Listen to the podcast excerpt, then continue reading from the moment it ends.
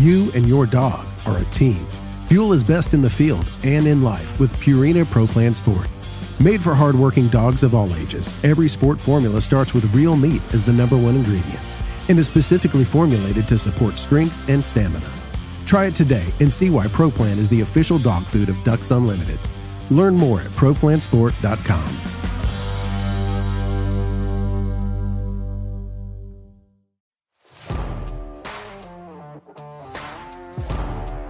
Welcome to the Ducks Unlimited podcast, the only podcast about all things waterfowl. From hunting insights to science based discussions about ducks, geese, and issues affecting waterfowl and wetlands conservation in North America, we bring the resource to you. The DU Podcast with your host, Dr. Mike Brasher. Hey everyone, thanks again for joining us here on the Ducks Unlimited podcast. We are again on this episode joined by Casey Setash, a PhD student at Colorado State University. As we've talked about on the previous episodes, she is studying cinnamon teal ecology, has been studying cinnamon teal ecology for probably close to four or five years now, and is an expert on that particular species. On the on the previous episode, we talked about basic cinnamon teal ecology, distribution, habitat requirements, and interesting things of that nature. On this episode, we're going to get into a bit more detail, more of the nitty gritty of some of the research that Casey has been has been conducting, some of which has been completed, some of which is continuing as part of her PhD research. So, Casey, welcome back to the Ducks Unlimited podcast. Absolutely. Thanks for having me. I think the way we want to set this up is to get you to first talk about your master's research, which I think you said you completed in 2018. Uh, let's just, I'm, I'm going to turn this over to you and tell us what were the basic interest of that of that research and where were you doing it you referenced on the previous episode that you conducted in colorado but let's talk a little bit more about that. So what was the interest and where were you doing this work? Yeah, so this kind of all started in 2013 when the Fish and Wildlife Service did a teal harvest assessment report, and they they examined all three teal species um, to see what was the harvest potential for all of those, what was just their basic ecology and uh, abundance across North America. And they kind of came to the conclusion that we just don't know for cinnamon teal. We don't have any information on them. Uh, we don't know how many we can take uh, because, as we mentioned in the last episode, um, they're combined. Their their harvest and population estimates are combined with those of blue wing teal. So they wanted to get uh, a large scale banding operation going across Western US and also focus in on some of the more important breeding vital rates like survival and nest survival, et cetera, to see what what's going on with these birds, uh, how many can we take, and you know where are they? What do what do they need? Is it different from blue wing teal? We just don't know. So that was kind of the impetus for it. Um, and as it's evolved there it's kind of gone along different avenues. My my role in all of that was the breeding season work to see what habitat requirements they had how what was their nest survival like etc and since then they've also been doing the gps transmitter work to see where are they wintering what are their migration routes and what stopover habitat do they need uh, and, you know, in the West, you can't really talk about waterfowl without talking about water issues. So that's also a big component of what I'm doing now. And it's not just cinnamon teal, it's ducks in general. But as we see less and less water, as we see, you know, changing precipitation patterns uh, and more people, how is that going to affect these birds? You mentioned that uh, this research is conducted in Colorado. So I will, I'll echo what you oftentimes get why Colorado? Why are you studying ducks in Colorado? So there's these different intermountain basins here. We've got North Park, we've got Middle Park, South Park, and then the San Luis Valley. And they all have wetlands associated with them. Some of them have been uh, diverted for other water uses at this point, but the ones that do still exist are some of the higher breeding densities of ducks in the state. And again, you still might say, even if they're high in the state, they're they're nothing like the prairie potholes. But we know from banding data from the 70s all the way up till today that the, of the birds that are banded in Colorado, the ones that get shot, uh, over 75% of them are shot in Colorado. So while it's not the duck factory of yore, it's it's still regionally pretty important um, for for harvest numbers and for hunt quality in the area. Now, I, I kind of made that comment sort of tongue in cheek about, you know, why are you studying ducks in Colorado? But the, because it's the San Luis Valley, I've, I've read a few papers here and there. And of course, the San Luis Valley is is a is a well studied area, and a lot of it aligns with with cinnamon teal. Uh, I've never been there, but I've uh, I've kind of read about it and kind of understand some of the area. It sounds like a really cool place, and um, that's on one of my bucket list for places I need to visit, would like to visit. So it's a special place. I mean, I went on one of my first duck hunts there, and it's still to this day the best duck hunt I've ever been on. There were just constant ducks everywhere in there, and uh, it's it's a really unique system in terms of the water that's that's there and that's used and the way that they manage the water because so they've they've got first well okay first in the 90s it was uh, estimated to have the highest breeding density of ducks the specific national wildlife refuge that I worked on for my master's, which is Monte Vista, it was estimated that they had the highest breeding density of ducks in the country at that time, um, which is unheard of. And and not what anyone expected. And I definitely don't think that that's the case now with the over appropriation of water that's that's going on. But it's it's still, especially for cinnamon teal, one of the higher breeding density areas in the country. Let's talk. Let's start talking about your master's research in in a bit more uh, detail. We've we talked on the previous episode how there's not very much known about this species. There are a number of studies that have investigated cinnamon teal here and there. Uh, one of the topics that you investigated was something called nest attendance, and that you know the pattern of which a female is is on the nest during laying and incubation. I'll let you talk more about that. But one of the things that I actually I looked up prior to this episode was one of the one of the papers that you had cited, and I think it was probably by Bill Hohman. Maybe the publication date was 1991, and that was, I think, the mm-hmm. only other existing study of incubation patterns, nest attendance, and cinnamon teal. And he studied the data he collected was from two hens, two.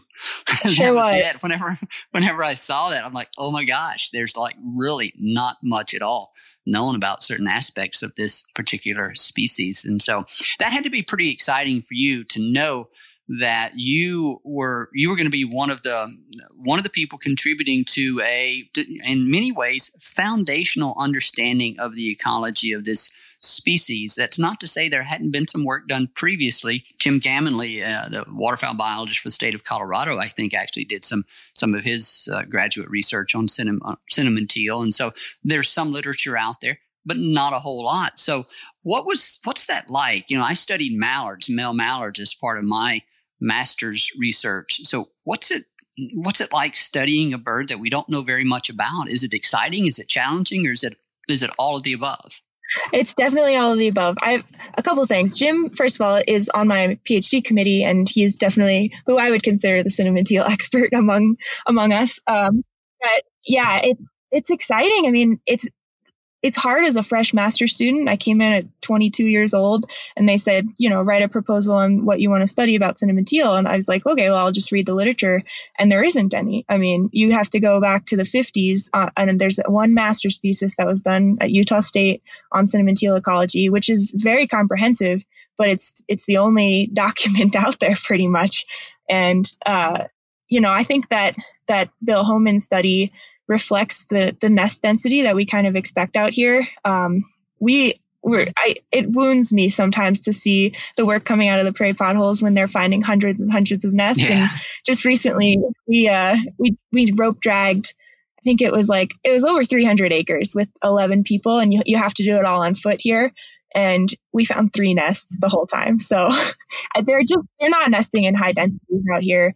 Um, so that makes it a little bit more challenging. And uh, yeah, it's a little intimidating, but it's it's not what you'd expect to be in the waterfowl world and still be doing some of this kind of basic science. I feel like I my master's was reminiscent of like the work that was done in the 80s and 90s, kind of on on uh, some of these other species. Yeah, yeah, and I'm sure I suspect you know Lizzie Bonczek, studying mottled ducks in Louisiana uh, I, I, suspect that that you two could share stories of frustration and um, and just hurdles that you've had to overcome or try to overcome with studying these species. Lizzie studying mottled ducks, you studying cinnamon teals, and so of course I, am on I'm on Lizzie's uh, committee, and so I I understand. I see some of the frustrations that she has to to deal with. It's an incredibly difficult species to study. Cinnamon teal is probably going to be the same way, partly because they nest, as you've described, in such low density. So,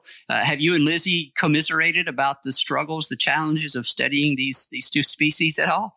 Yeah, definitely. She, uh, we, we both follow each other on Instagram, and it's a nice way to commiserate with fellow field biologists who are, you know, you see these really cool pictures of duck banding, and that doesn't really reflect like the miles and miles you walk to find that that one nest.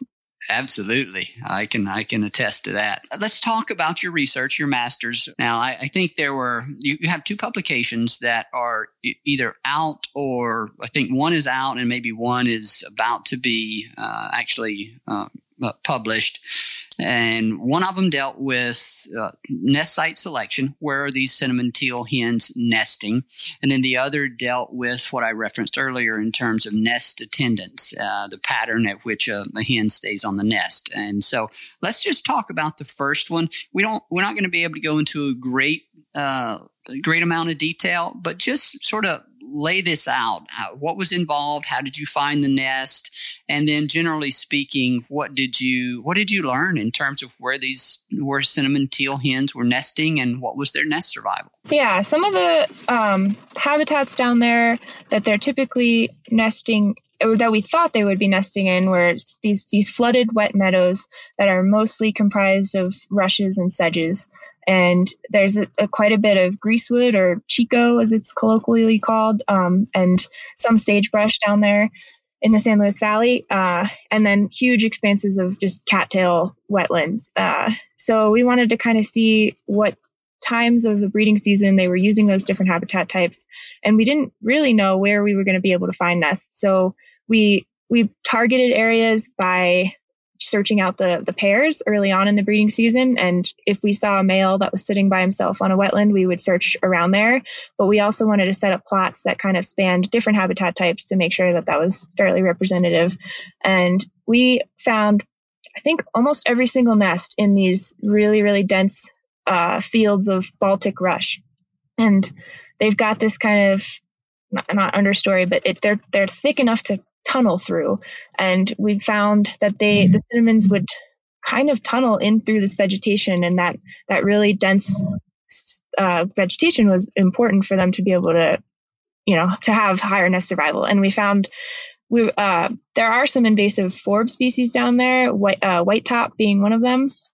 And if there was there were high proportions of forbs anywhere near the nest site, they would not only choose that site less frequently, but also uh, it would lead to lower nest survival. So we can't say for sure that it was those invasive forbs specifically that that caused that decline in nest survival, but um, it seems like when they've got this these other this vegetation that breaks up the structure like the like forbs do, uh, it it's not beneficial for them, and it's actually kind of opposite of what we see what we've seen in some studies that go on in the prairies and I, I don't have a great explanation for that. It just seems like in this area, they really need that really thick tunnel, uh, the tunnelable, if you will, vegetation. The other question I was going to ask you was just about how you located these nests and how difficult. It sounds like it would be incredibly difficult to to find the nest. I understand the basics of of uh, nest dragging. You're, and I think you've described it already. Where you're, um, well, I'll just let you let you describe it. How did you find them, and how difficult was it? So, since all these areas are so wet, uh, you can't really use ATVs like they do in the prairies. So, all of the nest searching we did was on foot, and typically, if if it was a flooded meadow of, of Baltic rush, we would just drag that with a rope between two people and some chains hanging off of it.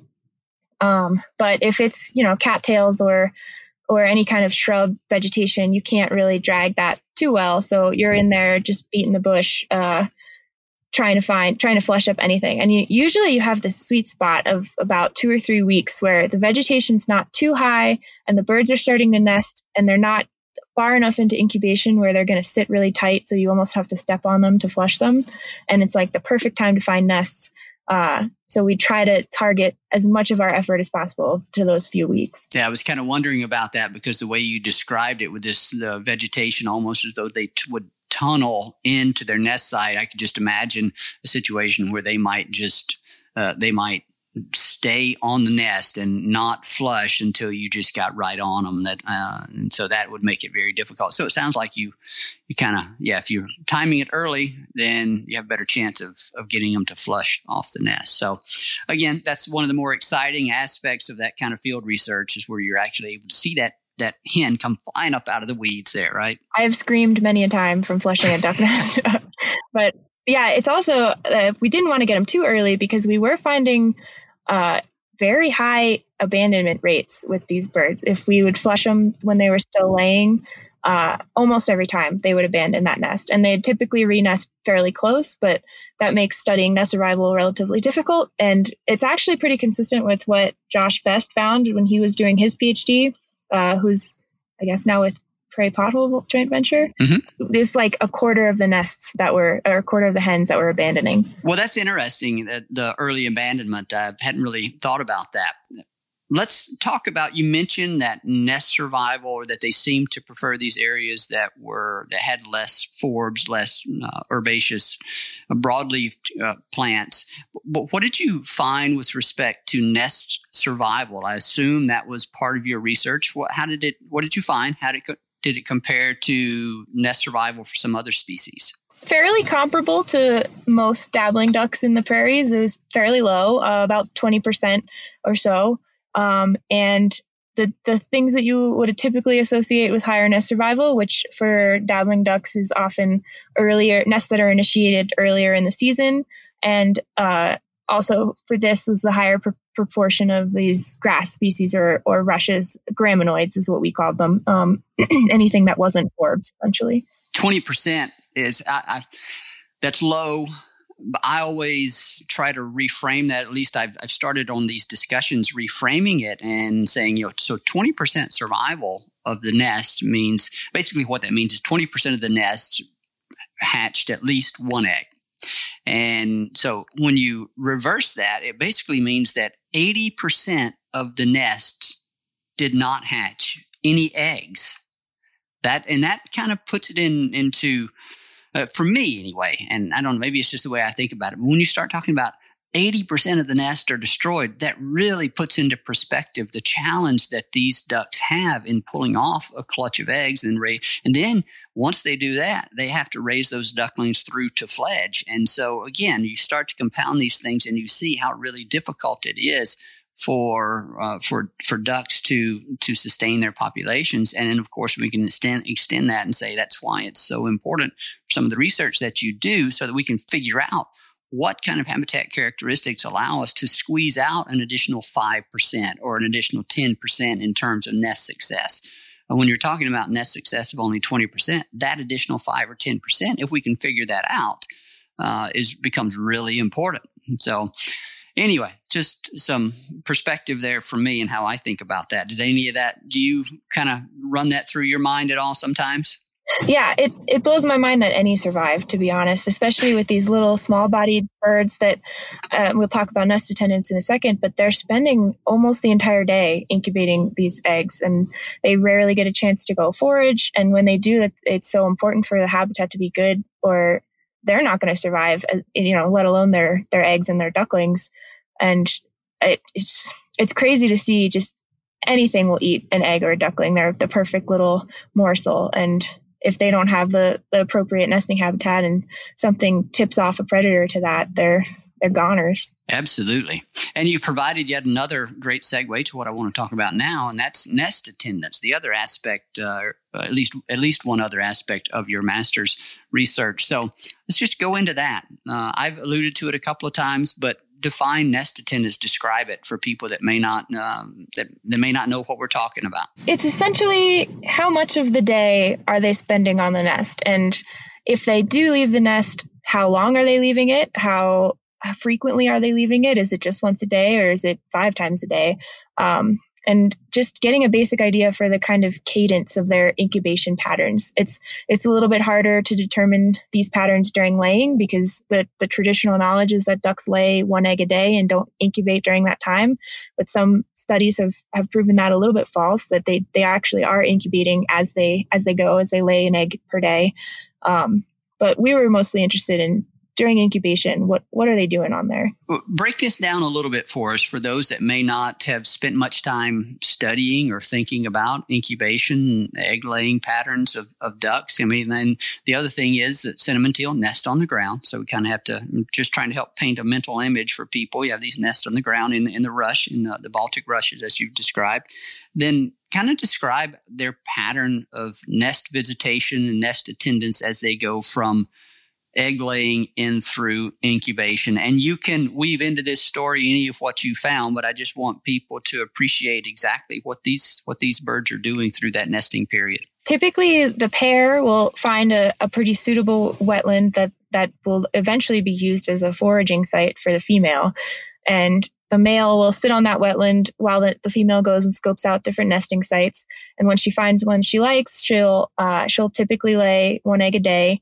Um, there's some really interesting research that I think I think it was on mallards in like the 90s where they would, would take the eggs out every day to see how many eggs they would actually lay in consecutive uh, on consecutive days. And it was it was like something astronomical like dozens of eggs that they would just keep going.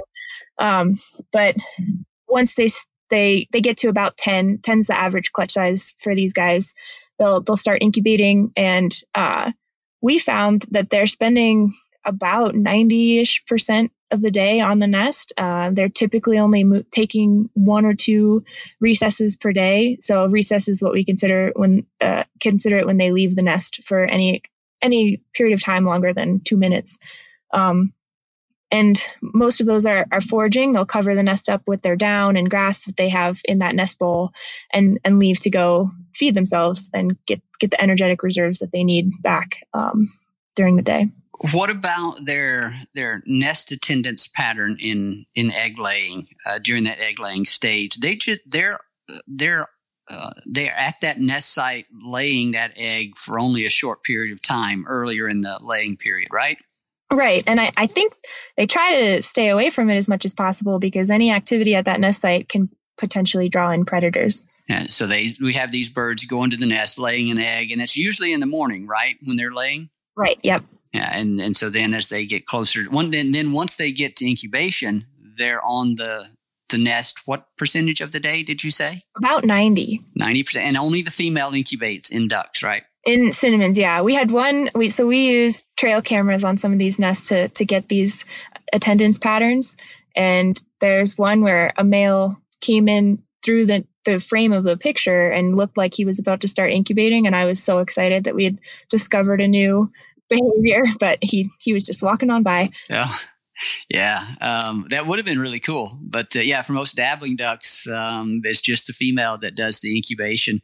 Uh, so the other thing that you mentioned is the fact that that that ducks will they'll they'll create a nest bowl. Uh, and Mike Anderson, we had him on a previous episode, and he was saying you know there's 144 species of waterfowl worldwide, and or somewhere in the neighborhood of 140, 144, and none of them bring nest material. And I actually wasn't this had not occurred to me. None of those 140 or so species bring nest material to the nest bowl. They build the nest out of construct the nest out of material that's right there within a bill's grasp of them. And then as they get into incubation, they they add down. They'll pick down from their from their body, from their breast, and then they'll add that to the to the nest bowl to to provide additional insulative properties. Does cinnamon teal do the same thing? I'm guessing. They do, and actually, we we took a bunch of feathers. Uh, they'll sometimes pluck those outer contour feathers that make up their their actual plumage. Um, so we took those on every nest after it had either hatched or failed, and excuse me, we've still we've still got them in the hopes that we can eventually do some kind of genetic analyses to see whether they were in fact all cinnamons or whether there's any hybridization going on with blue wings. You and your dog are a team. Fuel is best in the field and in life with Purina Pro Plan Sport. Made for hardworking dogs of all ages, every sport formula starts with real meat as the number one ingredient and is specifically formulated to support strength and stamina. Try it today and see why Pro Plan is the official dog food of Ducks Unlimited. Learn more at ProPlansport.com.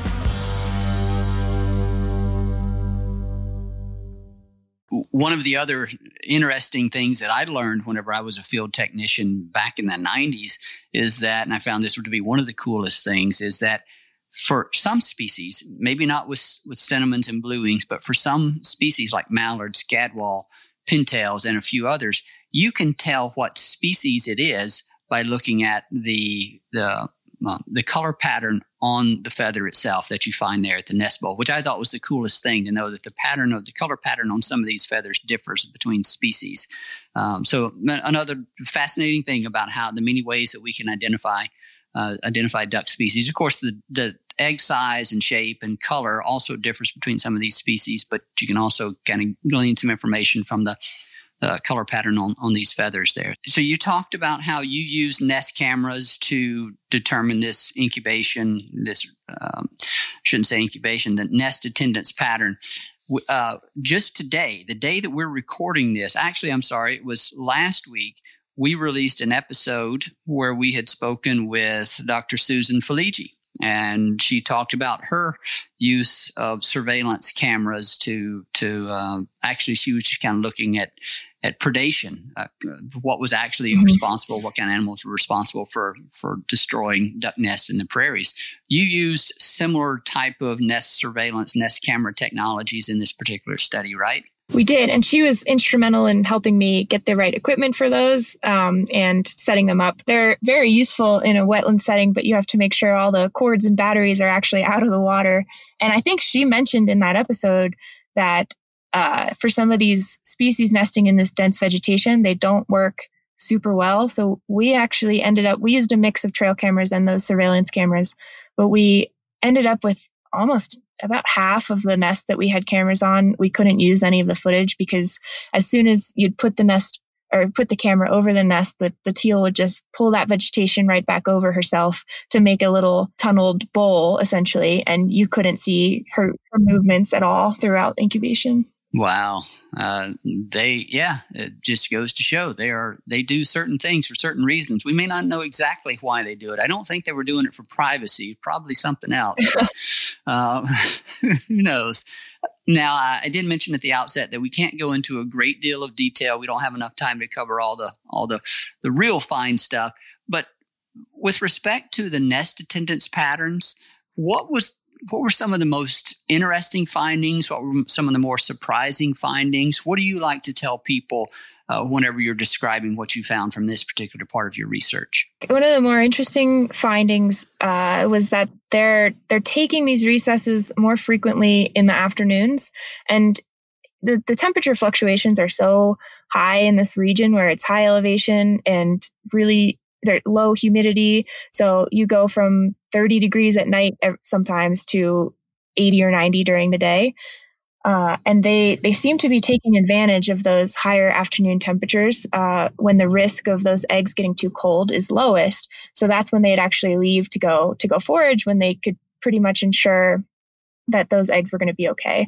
And we couldn't tell for sure if that was also related to predator activity or behaviors at different times of day, um, but I wouldn't be surprised if that's also the case. So this time of year, we're recording this in June. So are your your, your evening and nighttime temperatures still getting down into the 30s now, or is this is it do those kind of temperature ranges occur earlier in the spring? Uh, tonight, uh, the forecast is a mix of rain and snow. So, yep, they're still oh getting gosh. down there. So that's interesting. They are they're taking these afternoon breaks, warmer time of the day, uh, because yeah, the ambient temperature can keep those eggs uh, eggs closer to whatever that temperature needs to be. And I don't know what that temperature needs to be, but I know the the down also kind of helps provide some more constancy in the temperatures for those eggs whenever they're um, whenever they they do leave. What about the duration of these these recesses, as we call them, the length of time that they're off the nest.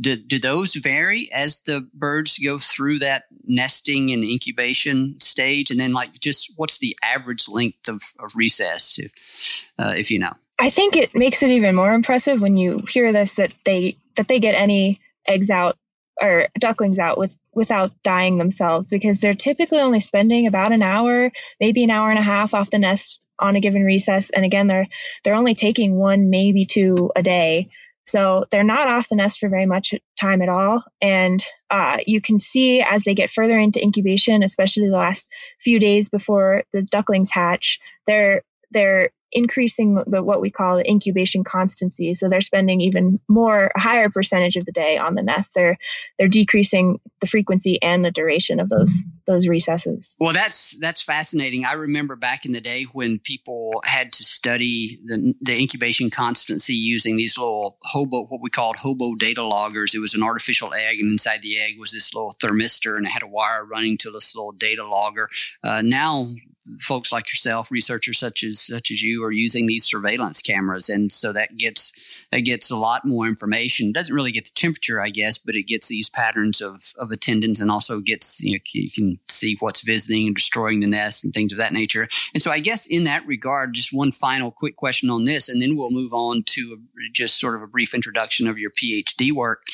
Did you make any interesting observations of eh, unexpected nest predators? Uh, not as interesting as white-tailed deer with Dr. Ellis yeah. but uh, we did see a coyote. Um, and other than that, we we missed quite a few of the predation events just because the vegetation was so dense you couldn't see anything. Um, Oftentimes they would move the camera or knock it over, and you you knew the nest had failed, but you didn't you couldn't see what had had eaten it. Oh, doggone! Uh, well, yeah that had to be frustrating. I can imagine yeah, as a as a researcher, you see a nest is destroyed, and then all of a sudden it's like, oh, um, you get really excited because you you're thinking that you've got this captured on the surveillance camera, and then it's like, oh, bummer. It was frustrating, especially because we had so many different kinds of predators out there. I was I, I was assuming ravens were the the primary one, but still don't know.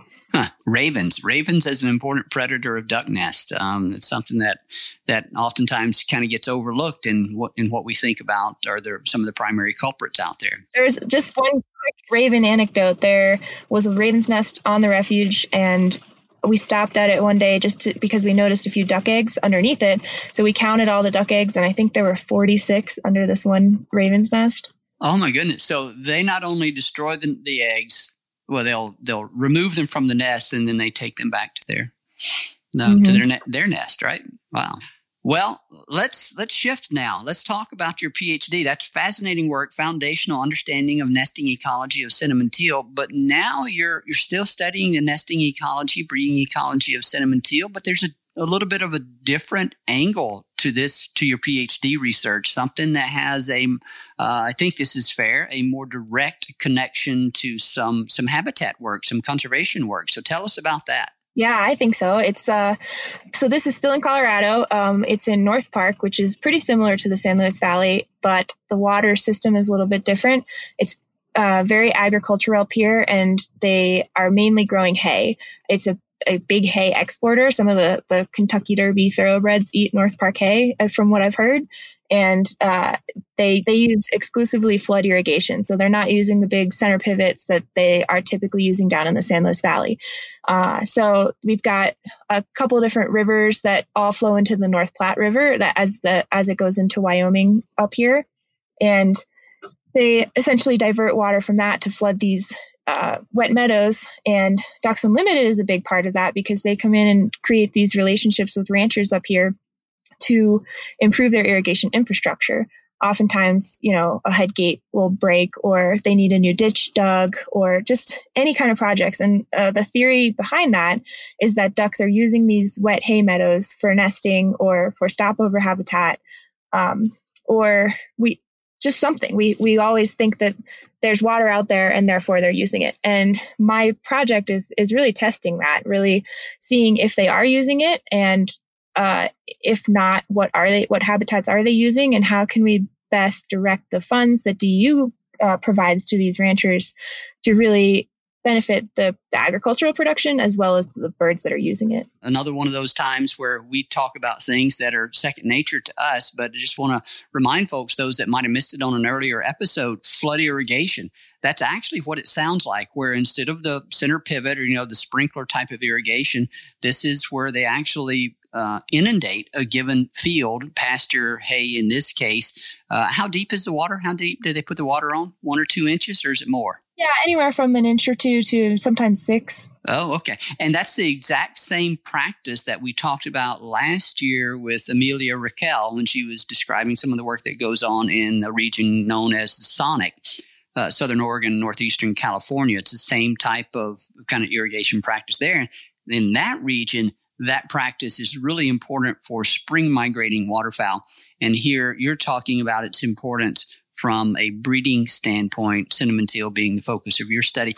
What type of study methods are you using? Is it similar to what you did for your master's, or are you involving radio telemetry or anything of that nature? It's pretty similar, in only uh, we're using GPS transmitters, and because of that, we we decided to shift our focus from cinnamon teal to to mallards and and also gadwall, uh, just because they're they're definitely the most abundant here and they're bigger, so we can use bigger transmitters, which means less money. um, and so we we spend time early on in the season trying to use decoy traps, which we've got captive mallard hens that we we use to try to lure in wild mallard hens to put the GPS transmitters on them, and uh, we've had actually a decent amount of success just using baited swim-in traps to catch gadwall, which has been kind of surprising um, this year. So we figured we'd do the earliest nester being mallards and and the latest nester or one of the latest ones being gadwall. We we wanted to see, you know, early in the season they they only cut this hay once a year, and it's typically late July to early September. So there's not a whole lot of residual vegetation left over when the birds first start arriving. So you would predict potentially that these early nesters like mallards are not going to be able to nest in hay meadows because there's there's nothing really for them to nest in. It's only a couple inches tall, if that. Um, so maybe are they using the irrigation ditches, which the the tractors that they use to cut are not able to to go over. So they, there is some re- residual vegetation, and there there's typically water flowing through those ditches, so they can kind of use those as corridors. Um, but then there's all sorts of questions about is that an ecological trap? Are predators using those as corridors as well? Um, there's there's a lot of details we can get into. Yeah, well, we don't want to get into all those details right now because I know at some point in the future you will have some useful insights from once you've collected some some of the data. Uh, actually, I guess you're already collecting some of the data. Is this the first or second field season of this research? This is the second, and actually, uh, in 2018, Parks and Colorado Parks and Wildlife started a general waterfowl monitoring project up here. So this I and I worked on that in between my master's and my PhD. So this is my third season up here, and we'll have one more next year. Oh, okay. So you said that radio telemetry is being applied to mallards and gadwall. And here throughout these podcasts, I've been referencing your PhD work also dealing with cinnamon teal. Is, is that the case? Do you have some cinnamon teal? Uh, like, are you doing other just kind of general nest searching and um, where you're able to find some cinnamon teal, or are they uh, lower priority in this particular research? Uh, we're definitely still looking for them. Uh, we're we're interested in all, any nests we can find because they are in such low density that we need everyone we can get to answer some of the questions yeah. we're interested in. And uh, so, yeah, we're we're looking for all species, and we're going to be doing some similar nest uh, nest site selection questions and trying to get at whether these hay meadows are actually beneficial and are they using them at all, but all species. We won't go into great detail here, but I will give you an opportunity if there are any fascinating observations that you've made here over the first couple of years of this study. You said you have some um, GPS marked birds. Uh, I don't know how long those those transmitters last, but if you're able to follow them out of Colorado and into other area onto the wintering grounds. Any observations from that, or any other any other just interesting interesting anecdotes that you wanted to share here before we close out? One of the things that's been really interesting, just looking at the raw GPS data, is how much they do use these irrigation ditches. We had one mallard that nested along a creek last year, and she essentially raised her ducklings in, a, in an irrigation ditch. And the timing of water there, therefore is probably going to be pretty important, which the the landowners don't have a whole lot of control over. It's kind of when it's available, that's when you can use it. Um, but just seeing that there, we haven't really found any nests in hay meadows, and that's been fairly surprising. But we do see them using the the other infrastructure that's associated with those hay meadows. So I think it'll be pretty informative to to Ducks Unlimited and just anyone with you know ranchers and water users in the West because this this habitat is it's kind of reminiscent of what people did 50 or 100 years ago.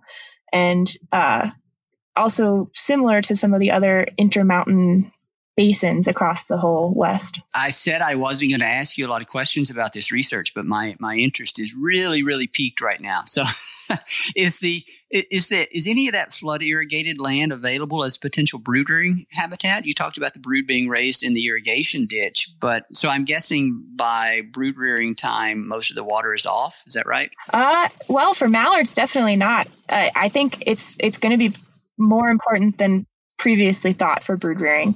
Um, we see a lot of ducklings go to these big reservoirs that are, you know, there's a few throughout the area that they all seem to congregate on, but how they're getting to those reservoirs remains to be seen, and that's going to be one of the big questions with the GPS data. Yeah, and how much how much existing natural wetlands are are still in this landscape? Is there much at all? Like, so if the if the irrigation ditch doesn't have water in it, if you don't have water on the uh, on the fields, irrigation water on the fields. Are there other, I mean, how, and how many other wetlands are nearby that they could use outside of the reservoirs? Yeah, actually, there's um, National Wildlife Refuge is right in the center of the whole area, and they flood specifically for ducks. So they've got it, it's an interesting kind of dichotomy. They've got these flooded wet meadows that they graze occasionally, but they don't hay, so they don't cut them. Um, so there is res- residual vegetation the next year when those birds start nesting. So we're trying to look at are they only are they nesting in those wet meadows but not the hay meadows and then they also flood quite a few basin wetlands just little ponds interspersed throughout so and there are storage ponds as well on the ranches so there's there's a decent number of mm, if not natural wetlands more man-made ponds well, this sounds like a really interesting study. Sounds like a really interesting landscape in which to study ducks. Uh, as I mentioned, I've never, I've never stepped, stepped foot in in either of the regions where you have studied or are studying. And yeah, I appreciate you taking the time to help me and help our listeners understand a bit more number one about cinnamon teal from a previous episode but then in number two some of what you learned about the ecology of cinnamon teal and now the research that you're doing as part of your phd and you know that's this is the exciting type of research where we have some important science that is directly related to how our habitat conservation efforts flood irrigation work in this particular case links to the habitat needs and the ecology of the species for which we're trying to do this. And it's all in the all in the vein of ensuring that the resources that we're putting on the ground through our conservation are actually delivering benefits to waterfowl populations as we hope they are. And if they're not, then how can we adapt our conservation practices to better achieve those uh, those gains to, to waterfowl? So this is exactly the type of research that I get excited about because you have that really strong link to our conservation actions. We have some some of this going in other locations throughout the country, and so uh, Casey, it's it's exciting to have you as part of that particular research. Uh, again, congratulations on having completed your master's a few years ago. A couple of the publications that you have out. If people want to learn more about the work that you're doing, uh, I'm sure an easy way to, to access some of this information is a quick Google search. You can search Casey Setash, that's C A S E Y S E T A S H. And, and then if you wanted to get a more instant hit, you could add cinnamon teal to that search, and I'm sure you would have some publications come up. I know there's an actual a little blog article that was out a few weeks ago talking about some of this some of this work. So, uh, any any final words for our listeners? I certainly encourage them to look you up to learn more about the work that you're doing. You can also find me on Instagram and Twitter at Canard Casey. Canard is just duck in French. Um, and yeah, I think that I, I will say one last interesting tidbit about this research. It's actually being funded by the Colorado Water Conservation Board, who they have their own plan that they use to prioritize water use throughout the state um, or throughout this wet uh, watershed, this basin. And one of their priorities is is managing for um, for wildlife use in addition to agricultural use. So it's I I it's amazing that they funded a project like this, and I'm really appreciative um, that you know we get to do the science that's going to inform, hopefully, something that's beneficial for the producers and the birds. Absolutely. That's a great point. I guess I probably didn't realize that, but that's just another example of how we are increasingly realizing and championing the benefits of waterfowl conservation. And in this case, waterfowl conservation research to uh, to aspects of society and of the world around us beyond waterfowl. We've talked on other episodes about ecosystem services and how wetlands benefit way more than just ducks, and geese, and swans. And uh, there, fish is another example where we've partnered with some fish conservation organizations on some projects or even on some research. And so, another great example of that. And this relates to water issues and uh, ranching interest. And so, yeah, the more we can find those areas of common interest, the more we can partner with other groups, and the more we can all collectively make a big, uh, a, a bigger, more productive impact. And hey, that's what it's all about. So that's cool. Thanks for adding that, Casey. Yeah, absolutely. So, in that vein, uh, who are we got to make sure we recognize some of the other funding partners and, and, and agencies that help support your research. So, who are some of those entities, both for your master's research and your current PhD work? Yeah. So, along with CWCB, there's kind of a whole long laundry list of folks that have helped out. Uh, for my current work, obviously Colorado State and the the Jim Kennedy Endowed Chair in Wetlands and Waterfowl Research. Um, Ducks Unlimited is a big partner along with Colorado Parks and Wildlife and the Institute for Wetland and Waterfowl Research, the folks who awarded me with the Batt Fellowship the, um, through DU Canada. And um, under kind of the heading of Colorado Water Conservation Board is the North Platte Basin Roundtable, the, the folks in the actual watershed that make those decisions. Um, some smaller ones, we've got Colorado field ornithologists that have helped with some field supplies and the Gates Foundation. Um, and then for my master's, that was all funded by Fish and Wildlife Service, the Division of Migratory Birds, um, and Colorado Parks and Wildlife helped out a bit there as well. Fantastic. That's another illustration of how there's there's nothing that we do that is done in isolation of some of our partners. So thanks for for adding that information, Casey, and, and thanks to all those partners for their support in, in your research, both your master's and your PhD. Casey, that's going to wrap it up here. Uh, again, thank you so much for your time. I know that you are joining us from from your truck from a some kind of mountaintop. I'm sure it's a much more beautiful view than what i have right now. It's actually raining outside and windy. And i know it's windy there too but i am ima- imagining the scenery is much much better than what i'm looking at here. But again you've been gracious with your time and we thank you for that. And we also thank you for your expertise uh, so yeah, thanks for joining the podcast, Casey. Yeah, thank you. It would be beautiful if it weren't starting the rain snow mix, but that's what you get at 8,500 feet in June in Colorado. oh my goodness. Okay. Well, yeah, enjoy it. Enjoy it. So thanks, Casey. Thank you. Again, we extend special thanks to Casey Setash for sharing her time, sharing her expertise with us here on the Ducks Unlimited podcast. It's been great having her on, and, and congratulations to her as being a recipient of the Bruce Batt uh, Fellowship this year in 2020. As always, we thank our producer, Clay Baird, for the great work that he does with this podcast and more times than not, making us sound way better than we actually are. So, Clay, thank you for all the great work that you do. Uh, and then the listeners, we thank you so much for tuning in. We thank you for spending your time with us, sharing your comments and your feedback with us. We always encourage that. And then, most importantly, we thank you for your support, passion, and commitment to wetlands and waterfowl conservation.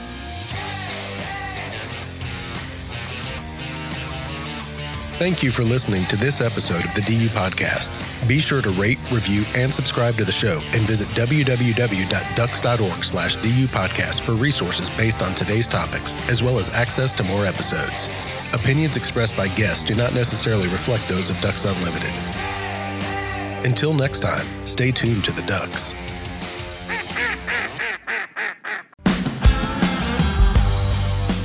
You and your dog are a team. Fuel is best in the field and in life with Purina Pro Plan Sport.